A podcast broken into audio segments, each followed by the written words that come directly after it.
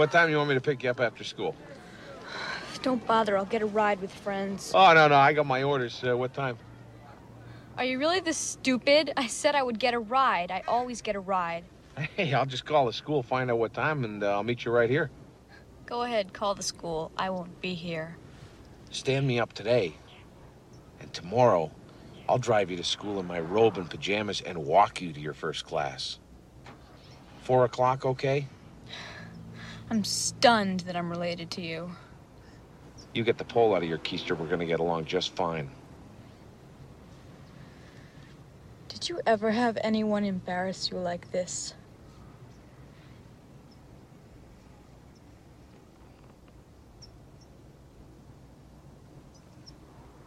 No.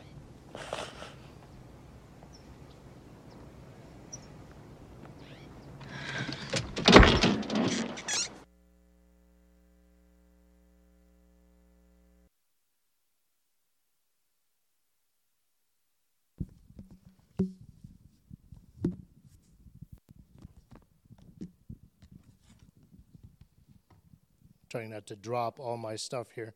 I uh, I love that that clip from that movie. Um, I love his his rules, and as as Uncle Buck stays with them, he is a lot more lax on things like homework and bedtime and nutrition than uh, than what the kids are used to. But he's very different than their parents because he knows a little bit more about the way the world works. So he he spots some things that maybe the parents wouldn't. And the teenager, as you can see in the in the clip, she really kind of she really dislikes him. He really rubs her the wrong way, and and they really have conflict. He he meets her boyfriend, and he recognizes immediately that this is a problem relationship, and she doesn't see this, and they have a lot of conflict over that, and she doesn't like his boundaries and his rules, and she really rebels against it. But then once things get out of hand with the boyfriend, she suddenly recognizes his wisdom. And not only does she recognize it, she grows, she grows to appreciate the wisdom and the boundaries that he has put down around her because she realizes that this wasn't him on a, on a power trip or this wasn't him not understanding her this was him loving her and protecting her with, with some of this. And I think a lot of times we react that way when we've got those boundaries and those rules in our life. We sort of want to want to rebel and we don't understand the big picture. Oh, we were all that way as children. Most of us were absolutely that way as teenagers. And we are still that way sometimes with God. But I think there's a lot of peace to understanding not just what the, the rules and the boundaries are, but why they're there. And the closer we get to God, the more we can understand that. And our, our world is just filled with all of these, these boundaries around us, a lot of which are designed to keep us safe. A, a danger, don't touch, high voltage sign it's not designed to keep us from having fun, from, from grabbing that power line. It's designed to protect us. Danger, thin ice, beware of dog. These signs are there to protect us. And we take a lot of comfort. We get peace in our life from some of the protocols that are around us. I mean, would you, would you buy a car if they told you that, well, the brakes don't work and the brakes are irreparable? Would you buy that car? Would you buy a car without seatbelts, especially if you had children to, to drive from place to place? Did you, ever, did you ever lose your keys? I mean, that's a different kind of loss of, of sense of peace. But, I mean, have you ever lost something that you had in your hand 30 seconds ago? And have you ever spent time? I mean, you are tearing the house up and you are looking places you know they can't be but you haven't looked there yet and you can't find them anywhere else. Have you ever done that? And you have no sense of peace until you find those glasses or that phone or those keys. Have you ever? I, I know somebody, and I, I want to clarify it wasn't my wife because she's sitting right there, but I know somebody who once spent, I'm serious, it, it, it wasn't her. I feel like I've now dug myself into a, into a hole. I know somebody who spent time in their car looking for their phone several minutes late at night, using the flashlight on their phone to look under the seats for their phone. I mean, and, and this like this this lack of peace we have when we lose something that reminds us of the peace we have when we know where everything is. When we understand where stuff is, we have this peace. Will you please join me in prayer as we as we start this morning? Lord, I thank you for an opportunity to share with my church family. Lord, I, I thank you for the opportunity to worship you this morning, to engage in, in powerful corporal, corporate worship together to sing your praises. Lord, I thank you for the reminders that you have given me all week that you are in charge, not me. Lord, I pray that, that, that I will not be in the way this morning of what you want this church to hear. Let's lift this up in your Son's great name. Amen. Galatians chapter 5, verses 22 and 23. You are familiar with that. We've been there for a couple of weeks now. But the fruit of the Spirit is love, joy, peace, patience, kindness, goodness, faithfulness, gentleness, and self control. We have talked about love and joy so far, and this morning we are talking about peace. Now, we're not talking about world peace, and I think that's an easy mistake to make because world peace is one of those when we think of peace we so often think about world peace because it's it's kind of a big high ideal isn't it and i don't think anybody in here would disagree that we could use world peace so we tend to we tend to think that way but that's not what the new testament is referring to when it talks about peace. When paul writes about peace when jesus mentioned peace they're not talking about world peace. They're not talking about an absence of war or an absence of violence or an absence of conflict. They, of course, are not opposed to those things being gone, but that's not the ideal that they are aiming for because Jesus has a very different agenda than we do. He sees things in a very different way and he has kind of a kind of a different scope. And stuff that we think is big as important is not that big and important to him. And sometimes the stuff that we overlook, that's the stuff he cares about so immensely. So think about this Jesus desires more than for there to be a world peace, a, a, a lack of war and violence around the world. Even more than that, Jesus desires to be a part of every human on earth, to know them and to have them know him. Wouldn't every soul on earth, knowing Christ and understanding his plan and his will for their life, wouldn't that be greater than just all war going away? I mean, I think all war going away might be a really good byproduct of that. But isn't it more important that people come to know him than that we, we aim for this ideal that if we can just get rid of violence, everything will be great? If we can just get rid of war everything will be great. World peace is, is not something that's necessarily sustainable, even if we could find a way to cause it. Let me just ask all the married people in the room, not just the married men, but that's, that's kind of the, the direction I would be inclined to go. Is your marriage peaceful? I'm not asking, is your marriage healthy? I'm not asking, is it happy? I'm not asking if it's a good marriage.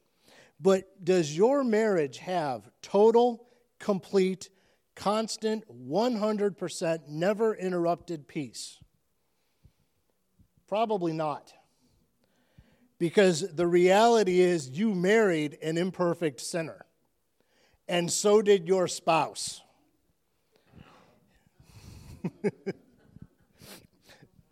Sam, Sam agrees with that a lot. I'm not sure which part he agrees with, but his wife is still smiling, so that's a good indication. It's a good indication.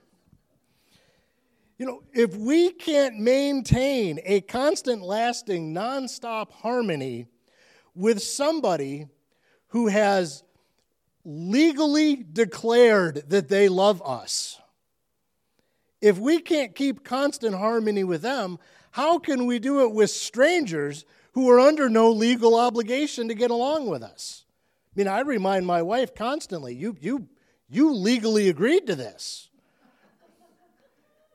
All the rest of the world out there didn't legally agree to get along with me. How can I expect them to do it when it's so hard to maintain that at home? And, and we can't maintain that because we're humans. We're, we're selfish. We say the wrong thing. We do the wrong thing. We unintentionally hurt each other's feelings. Sometimes we intentionally hurt each other's feelings.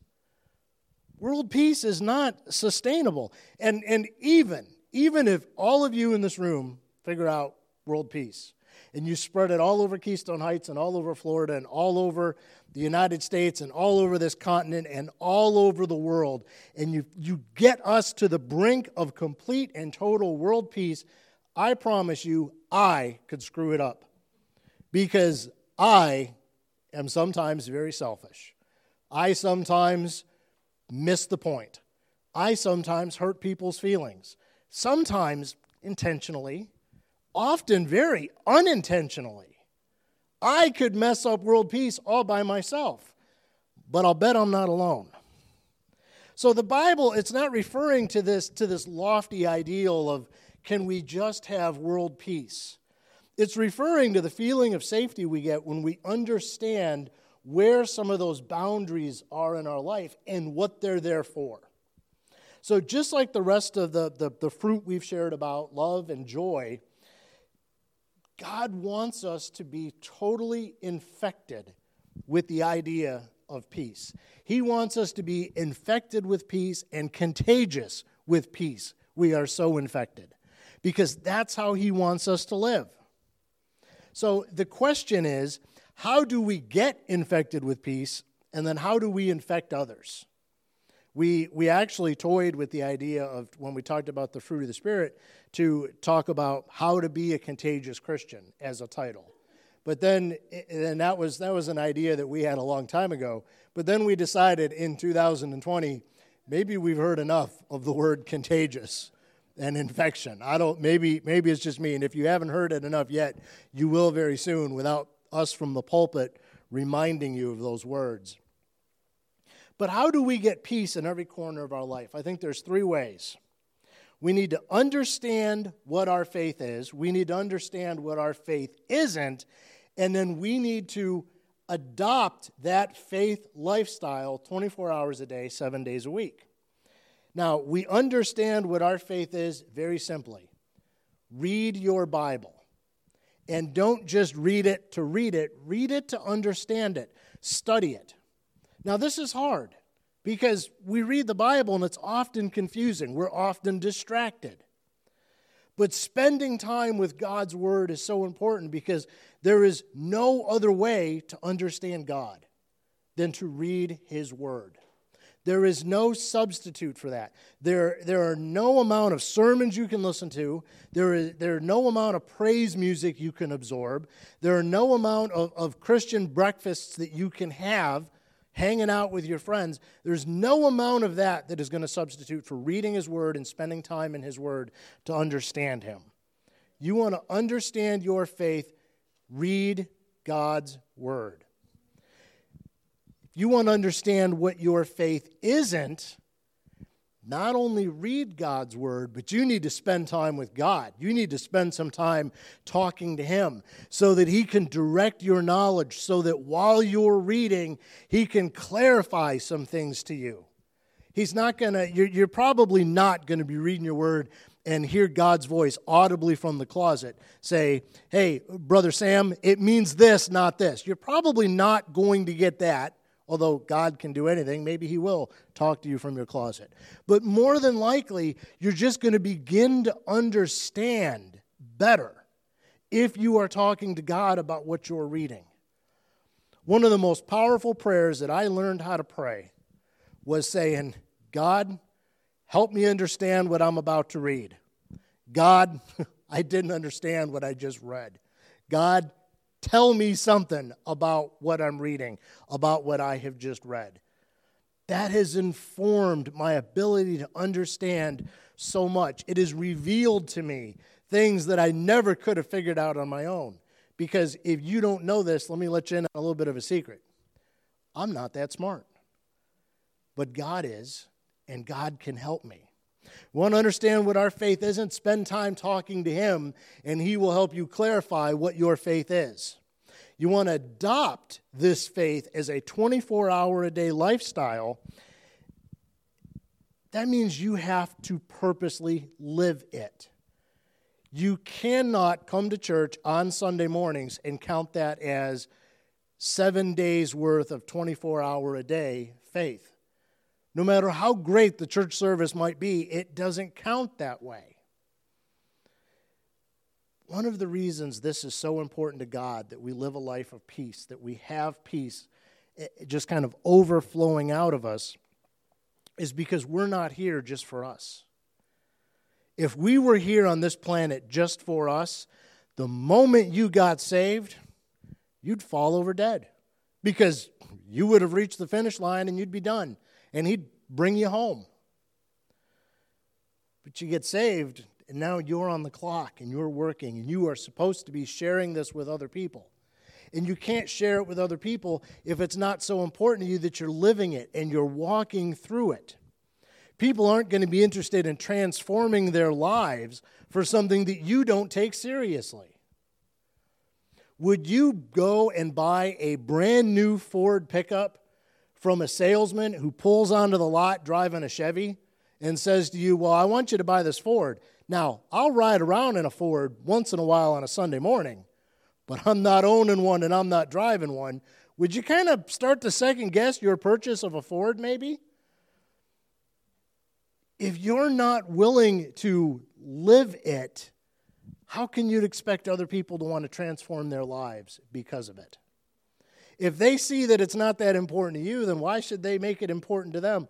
But if they look at your faith, and if they say, you know, I, I don't really understand what, what they have, but I see that it has transformed their marriage.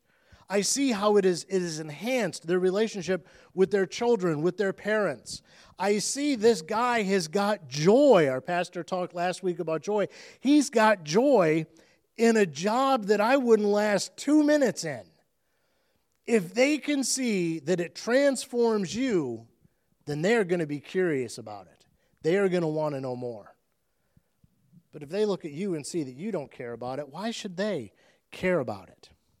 So that's how we get infected with this peace idea. We, we read read to understand who God is.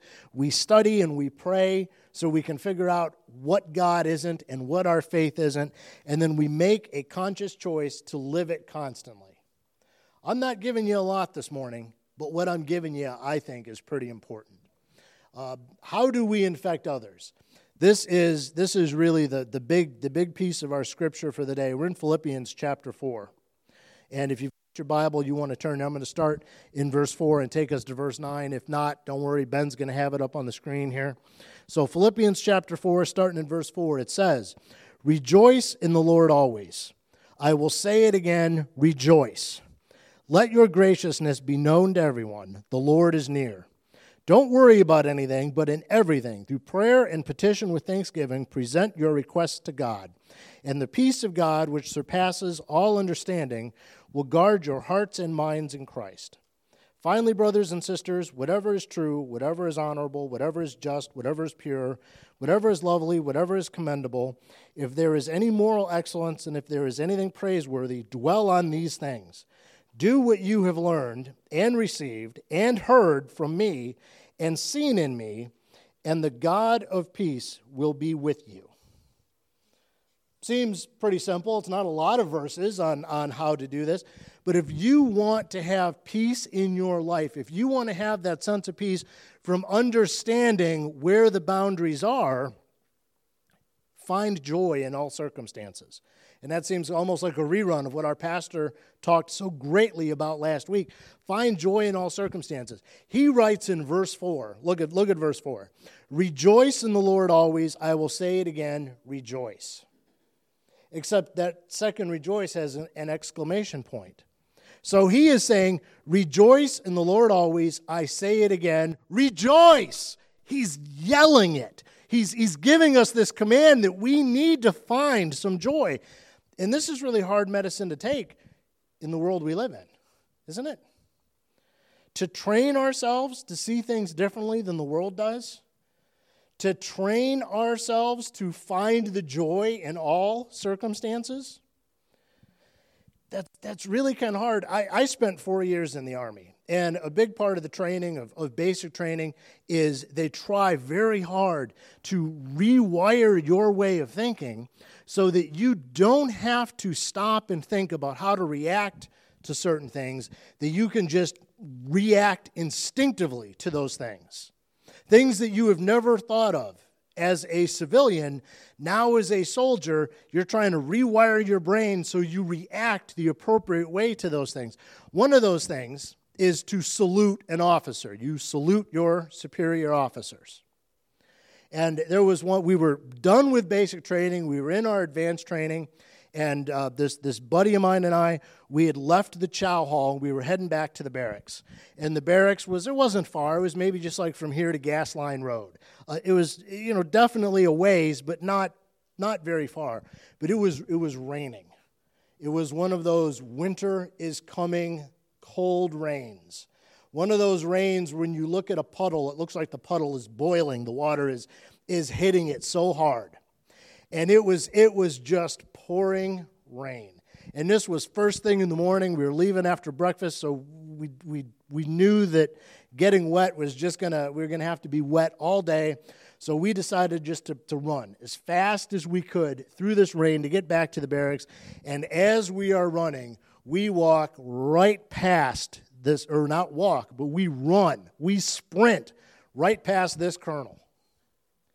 We didn't stop. We didn't salute. We, we, just, we just kept going. Well, we became aware of somebody behind us yelling. And we turn and look, and he was chasing us. And he stops us. Well, one of our drill sergeants saw that he was chasing us, and so the drill sergeant came and said, What did these two idiots do that they've got a colonel running them down? So the drill sergeant came out, and the colonel immediately says, Do, you, do these guys belong to you? So now, not only have we not respected the colonel, we've now made our drill sergeant look like he hasn't told us how we are supposed to act. And they had us do push ups for about two hours there in the rain. I mean, we could no longer do push ups by the time this was done. The rain was like up to here on our arms as we're down doing push ups at the, at the muddy side of the road. Every time you went down, your face was underwater. So you couldn't just like fall down and rest or you would you would drown. It was it was horrible. But you know what it did? It helped me make a reflex that when I'm passing somebody, oh, I was checking to see if they were an officer. And if they were, I knew that I was going to salute because I wasn't ever going to have that happen to me again. It, it retrained me to make that an instinct. Just like when you're in driver's ed and you're you are learning. Zach was talking about driver's ed with me this morning. You are learning. You take your foot off of the brake and you move it over, or you take your foot off of the gas and you move it over to the brake and you put it on the brake and you, you push down gently. And then with a gentle but firm pressure, you push a little bit more to slow down, and then a little bit more to slow down more, and then a little bit more to stop. When you're in driver's ed, that's the way you think. When you're out driving, you don't think that way. You just instinctively put your foot on the brake to slow down and stop your car. And you don't have to think about it, you just do it. You put those turn signals on and off, at least most of you do, when you're turning without stopping to think of it. Some of you should stop to think of it, just a, just a suggestion. But these things become instinct. And that's what Paul is saying. Rejoice in the Lord always. I'll say it again, rejoice. He doesn't say it again, he kind of shouts it there. Rejoice. Make it an instinct to find the joy, make it an instinct to find the good stuff. Make it an instinct, no matter what your circumstances, that you figure out what God is doing good somewhere around you to the point where you don't have to stop and think, all right, what is God must be doing something good today? What is it? What can I possibly think of? You just, you know, every day, you know what God is doing good around you, even when your life hurts, even when life is hard. You make it that instinct. You want to be contagious, you find the joy in all circumstances. Verse 5 be bold about what you find. Let your graciousness be known to everyone. The Lord is near. Be overflowing with kindness and courtesy to This is the, the, the participation point of the morning. You, you be let your graciousness be known to everyone. I'll give you a little bit of hint. Thank you, Kathleen. Let your graciousness be known to to all, to everyone. When I point, say everyone. That's that's that's where we're going here. We should have. Well, you know what? Next time we'll practice before the live stream starts, and anybody watching at home, they'll think we're all over it. So be overflowing with kindness and courtesy too. All right, now now we got it. To to to those people who vote different than you, those people who vote different than you and they tell you all about it, those people who vote different than you and they tell you all about it, and then they tell you how wrong you are for not voting like them, they are part of the. And when we're gracious and kind to them, we are being gracious and kind to we need to be kind and gracious to people that are mean, to people that are rude, to people that are selfish, to people that are unhappy, to people that are broken, to people that are sinners. We need to treat them well because we need to be gracious to, and we have trained ourselves to reflexively find the joy no matter our circumstances so that we can let our graciousness be known to so that everybody sees that we have an internal joy. They need to see that. And before you tell me, well, it's it's it's it's hard, Mark, because that's not really fair because they're mean to me. So it's not fair if I'm if I'm nice to them. Let me tell you that we need to be thankful that God is not fair to us. Because if God was fair to you, where would your eternal destination be? God was not fair with me, and I am very thankful for it because I have not earned eternity in heaven. He gave it to me, anyways. And He gave it to me because of how awesome He is, not because of how awesome I was, or am, or will be. So when we know where we belong and we can overflow that joy that we find, that is that sense of peace that not only we have, but now we are sharing it with other people. Because we don't care about being balanced and treating them the way they treat us. We care about treating them the way God has told us to treat them. And that means we need to forgive those who hurt us, those that hurt others, those that do damage.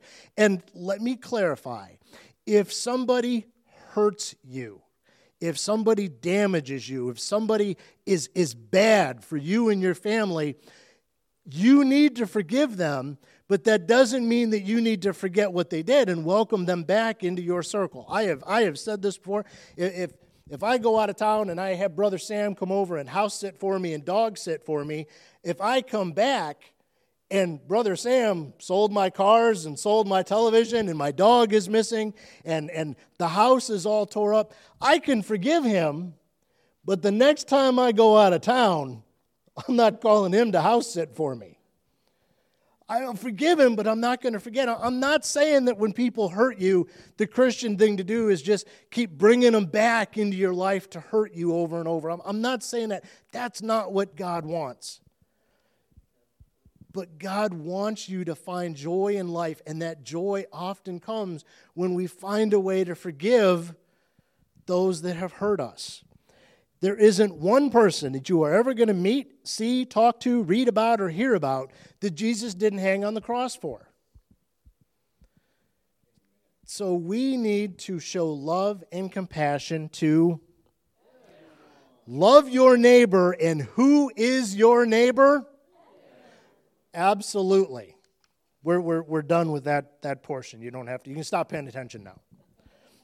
So find the joy, be bold about what you find, and pray all the time. Verse 6, this is really important. Don't worry about anything, but in everything, through prayer and petition with thanksgiving, present your requests to God. Take the things you worry about, the burdens you carry, the things that keep you awake at night, those things that make you tired, the things that hurt you, the things that hurt others, everything, we went from everyone to everything, but I'm, I'm not, if I point, you don't have to say anything. From everyone to everything, everything through prayer and petition with thanksgiving, present your requests to God. So that means we must reflexively learn to find the joy because this ties into to what Paul is saying, because we have to share our burdens with thanksgiving. We need to find things to be thankful about as we pray about the things that we are burdened with. Why? Because that is how we find peace. And why does God want us to be doing that? Because God wants you to be sharing Him with the world around you. And it is impossible for you to get people excited about coming to know Jesus if you have no joy in your life. Oh, you should come to church with me. God's pretty good and my wife treats me bad and my boss is mean and we got all kind of financial trouble and I got all these medical problems and my kids are the worst and I don't sleep really good at night and my car's falling apart and boy God's so good. Would you come to church with me? People, they don't want that. But if you find things to be excited about, that, that, that old saying, enthusiasm is contagious. When you are asking for stuff you want and you need, if you can genuinely have joy in your life in the midst of that, when you're talking to God, then God knows He can use you to talk to your neighbors. Then God knows He can use you to build up your fellow believers when they are struggling. God knows that He can use you if you show up ready to be used. Rejoice in the Lord always. I will say it again rejoice. Let your graciousness be known to everyone. The Lord is near. Don't worry about anything, but in everything, through prayer and petition with thanksgiving, present your requests to God. Verse 7 In the peace of God, which surpasses all understanding, will guard your hearts and minds in Christ Jesus. A peace beyond what you can understand will be in your heart and in your mind and will guard your heart and will guard your mind. If you do these things, God's peace is going to be in your life. And if God's peace is in your life, how do you infect somebody when you're sick? You don't have to think about it, it just kind of happens. If I have the flu and I go up and hug Brother Sam, I don't have to think, I got the flu, I hope I'm giving it. He's just going to get the flu whether I think about it or not. If we are infected with peace, we're going to be passing it along without even thinking about it. Finally, brothers and sisters, we're almost done. This is verse 8. Finally, brothers and sisters, whatever is true, whatever is honorable, whatever is just, whatever is pure, whatever is lovely, whatever is commendable, if there is any moral excellence and if there is anything praiseworthy, dwell on these things. So let me ask you what is true? What is honorable? What is just? What is pure? What is lovely? What is commendable? What is morally excellent? And what is praiseworthy? Jesus, God dwell on him. Let just absorb everything he's got. And and how do you do that? You read his word. Let me boil 2020 down for you really really easily what pastor steve wants and what i want. Let me just let me just condense every sermon we've had in 2020 read your bible and spend time in prayer. Amen you just got like 52 sermons right in a row right there. That's, that's what we want. Now, it seems kind of simplistic, and it kind of is, but it is so holy and so deep and so life transforming. That's why we keep hitting that button because that button is the button to hit. Dwell on God, get to know Him, and soak in Him so you can understand your Bible so that you can get infected with all this stuff. Verse 9 says, Do what you have learned and received and heard from me and seen in me, and the God of peace will be with you. If you want God with you, you've got to be with Him. That means you've got to do some of this stuff. And, and don't, please, let me just end with this. Don't mistake peace for fairness. Don't mistake it for some sort of spiritual equality. Because sometimes your kingdom impact will be a ministry that reaches a lot of people. There have been some great evangelists that, that reach thousands of people. There have been some great pastors that, that preach and disciple to hundreds of people. There, there are people that, that they just lead dozens of people to the Lord. And then some of us, we spend all of this time doing all this stuff, and we are so passionate about it. And, and our ministry, we transform one life. But you know, God has this different perspective than us. And to him, that ministry to one is just as important as that ministry to dozens or to thousands. Jesus told the story of the shepherd who left the many to find the one. He cares so incredibly about the one. He didn't hang on the cross for all big group of people. He hung on the cross for individuals, every individual on the planet. He hung on the cross for you, not because you just happened to be part of a group. He hung on the cross for you, no matter what group you were in or what group you weren't. So don't forfeit your own spiritual peace by looking at another believer and feel like you're making less of an impact or you're understanding it less or you're doing it less or, or you just you just can't figure it out as much as they can. Because kingdom impact to one person or to thousands means nothing to somebody who doesn't know the Lord and to an unsaved person who is hellbound it doesn't matter if one believer has reached a thousand people and another believer has reached one person if nobody has reached him. This is not about competing with other Christians. This is about your walk with Jesus and what you do with your walk with Jesus. If you want to have peace in your life, you need to understand what He wants for you. And these things that I've talked about this morning, these are the things He wants. The fruit of the Spirit, that's the stuff He wants for you to have. You uh, join me in prayer.